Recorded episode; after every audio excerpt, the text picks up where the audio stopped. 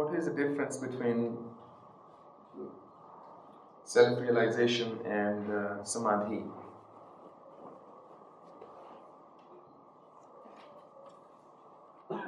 Not everybody who can attain samadhi is self realized, and not everybody who is self realized can claim to be in a state of samadhi. A lot of good people on this planet, in our world, who are self realized. They don't hurt other people, they don't harm anybody,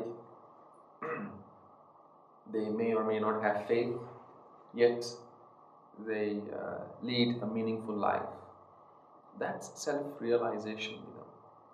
Realizing that you have a precious life which is not easy to come by, and making meaning from this life, meaning not in terms of intellectual meaning, but leading this life in a way that somehow helps others as well.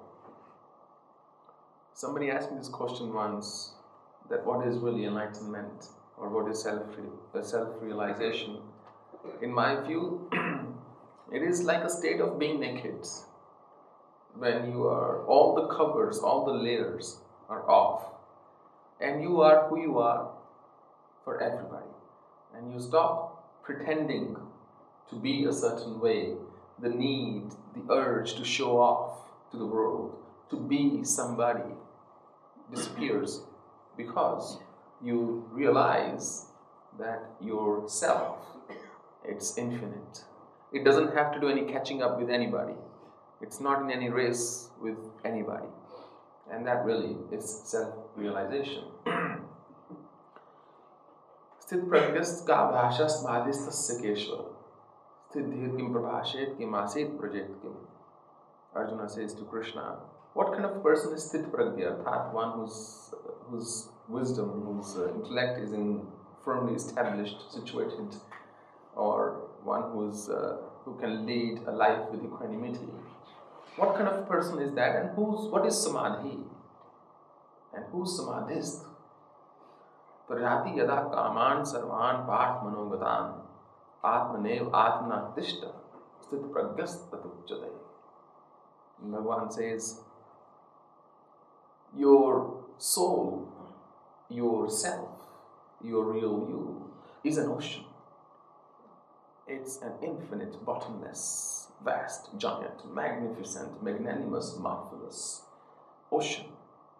And the one who can delve deep in that ocean and is contented and is content to stay situated, established in that ocean of bliss. Such a person is samadhist. When we talk about samadhi, if you mean the yogic concept of samadhi, the one that Patanjali talks about, then that means samadhi is something where you can sit in one posture for as long as you want and rise above your body consciousness. That's the yogic definition of samadhi. Everything else is not samadhi in the eyes of a yogi. But like I said, there is bhav samadhi, gyan samadhi, samadhi. And from that perspective, if we look at uh, Lord Krishna's definition, then samadhi is something which is a state of mind where you are not affected by what goes around you. यथा दीपो निवातस्थे नेगते सुकुमा स्मृता योगिनो यत चित्तस्य युञ्जते yogam atmana. Just like the flame of a lamp does not flicker in a place devoid of wind, similarly, the mind of a yogi is single pointed. It does not flicker by the adversities of life or the challenges of life or from what a yogi decides to do. It stays, it's still, and that stillness is samadhi. Do our thoughts, negative or positive, get counted as our karma? Basically, that's the question. How do you define karma? Thoughts are not karma. because if thoughts were karma, then uh, you have no control over your negative or positive thoughts. Even a sinner has very saintly thoughts, and even a saint has very sinful thoughts. Nobody is, is outside the grip of thoughts. नातदस्ति पृथिव्याम वादिवी देवेशु वाह पुनः सत्वम प्रकृति रजय मुक्तम युदेवी से आत्रिर्गुण Okantai, whether you're a god or you're a human being or you're anybody in between, nobody is outside the grip of three modes of material nature sattva, rajas, and tamas. When your sattva, your mode of goodness is on, you will have good thoughts. When your mode of passion is on, you'll have passionate thoughts. When your mode of ignorance is on, you'll have terrible thoughts. Having a thought is not a problem.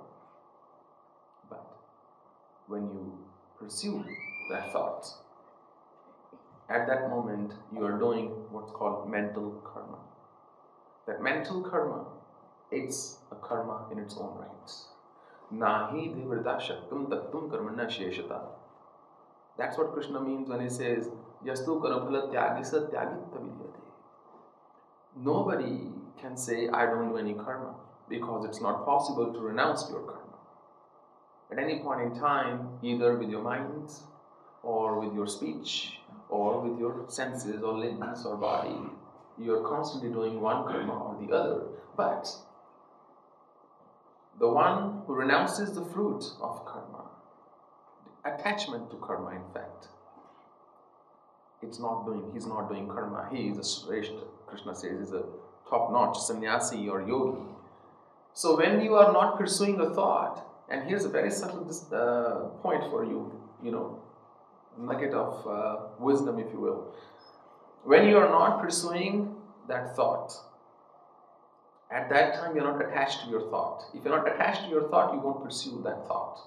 And what do I mean by pursuit of a thought? Uh, imagine you're sitting here and you think of uh, something very nice. Let's say, I don't know, sticky date pudding. And uh, immediately you're thinking about that pudding and you're thinking about a nice place where you sat and you could have had that pudding and how nice the seating arrangement was, the very nice ambience, and the service was awesome, and you had very nice cappuccino with it, and so on and so forth. And from that pudding, now you're at a different place altogether. Had you not been attached attached to the thought, pudding would drop right there. Somebody else will eat it. You don't have, don't have to bother with it. and that's what I mean when I say to be detached from a karma. So, if you are doing it with detachment, then karmas will not bind you. Najama tani karmani nivadhananti dhananjaya udasin udasino saktam teshu karmasu.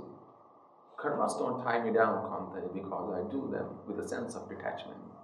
Yasya naham krito bhava buddhir yasya nalipate. Hatvaika samalokan hanti na nibaddhate. A person who does it with absolute detachment cannot be bound by the laws of karma because if such a person could be, then think about it, then there is no exit for anybody. But there is always an exit, doesn't matter where you are. If you're a Abhimanyu, maybe you don't know how to come out of the Chakravyuh. Maybe you don't know how to come out of that formation. But if you are Drona, or if you are Karna, or if you're Arjun, then you know how to come out.